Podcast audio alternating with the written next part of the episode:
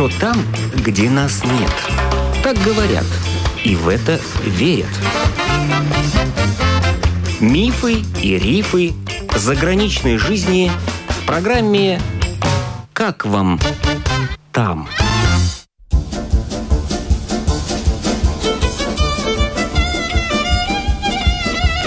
Добрый день! В эфире автор программы Галина Грейдены. Ирина Чернис уехала из Риги в Израиль 30 лет назад с мужем и ребенком.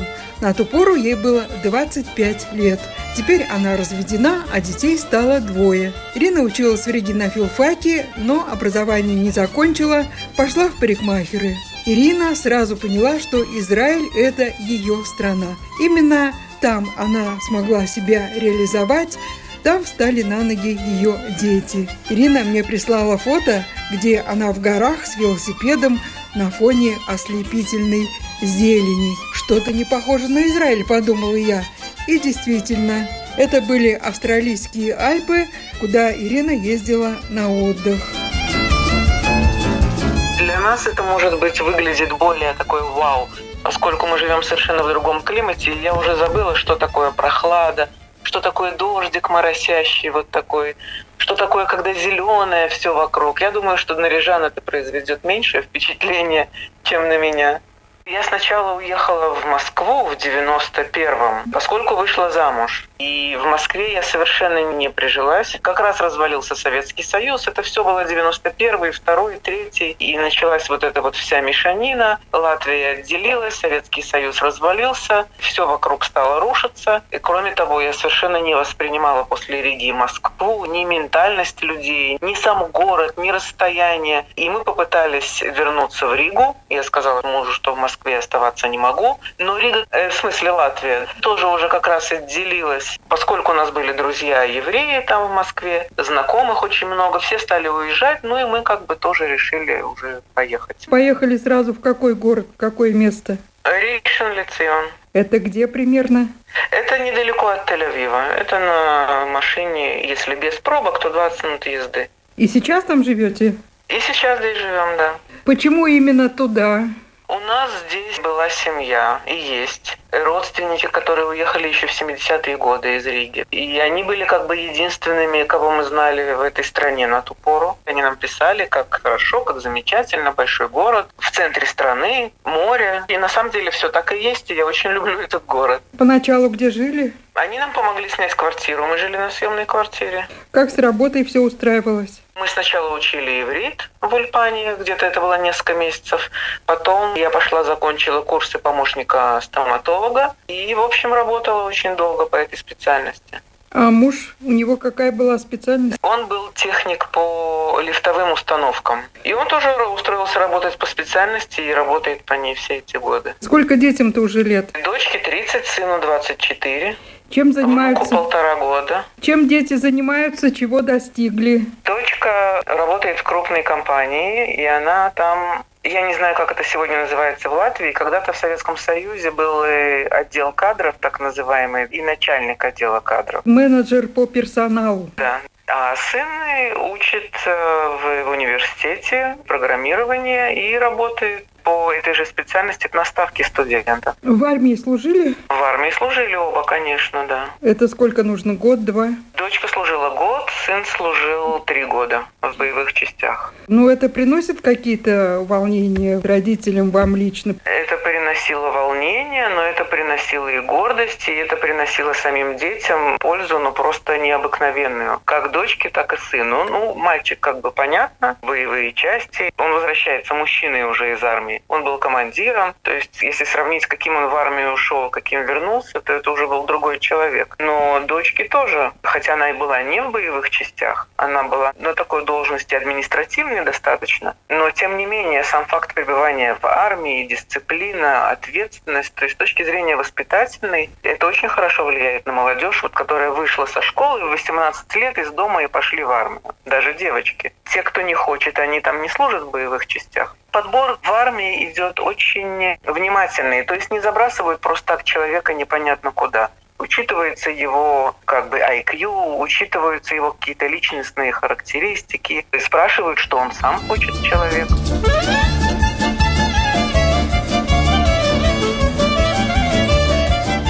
Дети живут уже не с вами, да? Сын еще пока живет со мной. Дочка живет не со мной, да.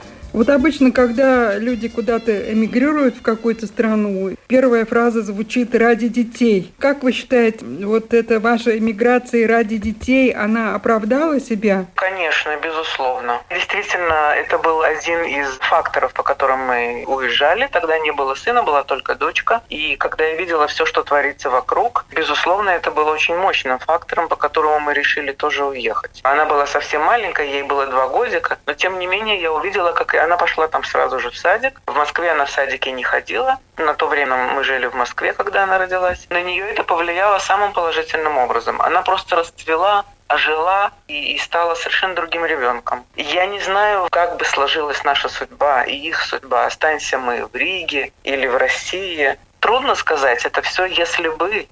Но я считаю, что в общем и целом да, конечно. И у детей есть перспективы, у детей есть возможность выбора, у детей есть возможность понимания себя, осознания себя, развития индивидуальности поскольку еще когда мы учились, когда дочка родилась, опять же, я не знаю, что там было потом, нас всех всегда воспитывали, чтобы мы были как все, чтобы думали как все, чтобы мнение имели как все, и не дай бог свое. А здесь ситуация кардинально противоположная. То есть каждый человек вполне, и даже к этому подталкивают, он растет и воспитывается как индивидуальность. Чем более ты индивидуален сегодня, тем лучше. Ирина, а вы сейчас чем занимаетесь? Я сейчас работаю администратором в колледже, занимаюсь живописью. Я увлеклась живописью как любитель. Вы занимались на каких-то курсах у учителя? Я взяла несколько уроков у художников, но это все на таком, на любительском уровне. Это не то, что у меня проходят какие-то выставки.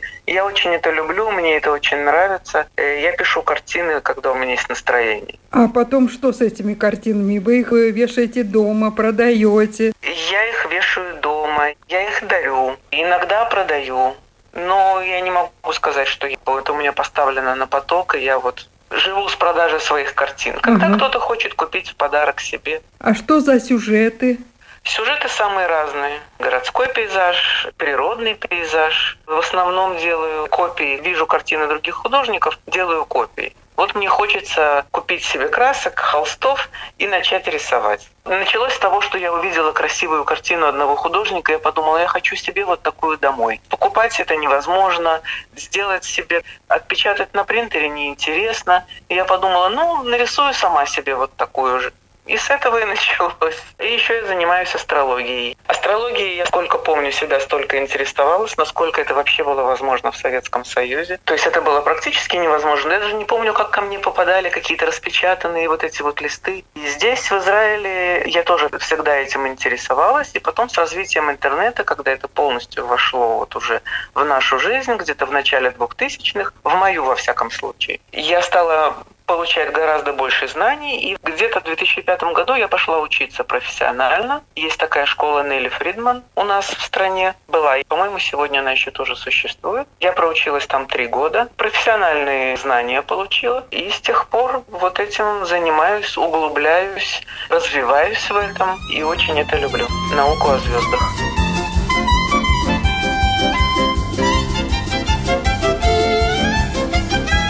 Вы когда приехали в Израиль, ваши первые впечатления, наверное, очень люди отличались сами по себе от латвийцев, от россиян? Да, конечно. Первое впечатление – это когда вот мы сошли с трапа самолета, это свет, огромное количество света, тепло, солнце, море, люди приветливые, очень доброжелательные, свободные. То есть если вы приедете в Тель-Авив, например, что, на мой взгляд, это вообще город-праздник, туда только въезжаешь, там уже атмосфера веселья и праздника. И люди очень раскованные. Нет зажатых людей если сравнить с латвийцами и с россиянами в начале 90-х, то это была вообще шоковая разница, абсолютно. Просто ты с одного мира попал в совершенно другой, просто разные планеты. С одной планеты улетел приземлился на другой планете. Веселый, яркой, солнечной, легкой, переполненный фруктами, переполненный юмором, криками, потому что народ шумный, крикливый, и, в общем, ощущение бьющей жизни. Дети не забыли русский язык? Дети говорят очень плохо по-русски. Дочка приехала, ей было два годика, и она уже разговаривала на русском очень хорошо, полностью уже говорила, но она очень быстро пошла в садик, и через три месяца она уже заговорила на иврите, и через пару лет от ее русского практически ничего не осталось. То есть она может сегодня еще на бытовые темы, но как очень простыми какими-то предложениями может изъясниться. Но читать и писать по-русски она не умеет. А сын родился здесь вообще. Дома у нас язык язык тоже очень быстро стал смешанным. Есть люди, которые приехали в Израиль, и у них было целенаправленно. Вот мы дома продолжаем говорить по-русски. И каким-то образом, видимо, у них произошло разделение языков. А у нас очень смешалось. Язык дома оказался смешанный, русский с ивритом. И сын родился здесь. Русского он не знал вообще. Но он меня в 12 лет попросил научить читать и писать его по-русски. Проявил интерес. Я его научила. И он как раз читает и пишет. Но говорит тоже очень плохо. В принципе, окажись сегодня он в русскоязычной среде, он сориентируется. Я вижу очень много детей, которые выросли здесь, вот людей, которые приехали. Есть те, кто ну никак с русским не дружит, а есть те, как муж моей дочки, например, который точно так же приехал, точно в таком же возрасте, но у него русский в чистом виде, без акцента. Ну, может быть, словарный запас у него, конечно, не такой, как у нас, например, но тем не менее он совершенно свободно говорит по-русски и даже без акцента. Правда, дома у него тоже все на чисто русском, без какого-либо вмешательства иврита. Я с самого начала, с первого дня очень хорошо себя здесь чувствовала чувствовала себя на своем месте, я чувствовала себя в своей стране. Во всяком случае, как эмигрант я никогда себя здесь не чувствовала и это слово никогда к себе не применяла. В Израиле я чувствую себя дома. Куча дверей, которые я могу пойти, открыть и попробовать реализовать себя. То есть все зависит только от самого человека. Я снимаю квартиру. Я снимаю квартиру. Квартира, которая у нас была куплена, мы ее были вынуждены продать на тот момент, когда разводились. Поскольку на ней была ипотека, то это мы должны были вернуть какую-то. Ну, в общем, прибыли с нее не осталось. И я живу на съемной квартире. У вас гражданство Израиля? У меня гражданство Израиля, да. А гражданство Латвии остается в этом случае? И э, гражданство Латвии в этом случае двойное не остается. Гражданство Латвии остается и двойное, только если один из предков является латышом. И доказав это, и сдав экзамен на латышский язык, можно оставить в таком случае двойное гражданство, и израильское, и латвийское.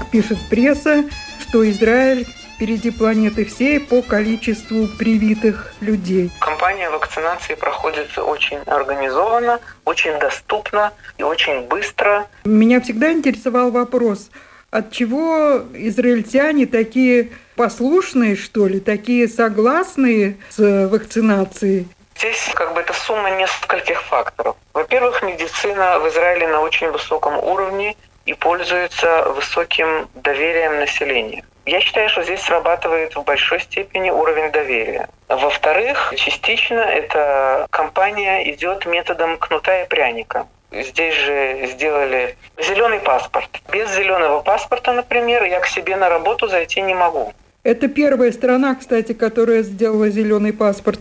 Да, да. То есть без своего зеленого паспорта появиться не можете на работе? Не могу, не могу. Тем более, что моя фирма находится на территории колледжа, учебного заведения. Ни в одно учебное заведение на уровне университета или колледжа без зеленого паспорта зайти невозможно. Нужно приносить анализ отрицательный на коронавирус каждые, там, не знаю, три дня. Тоже невозможно делать без конца. Который платный, да?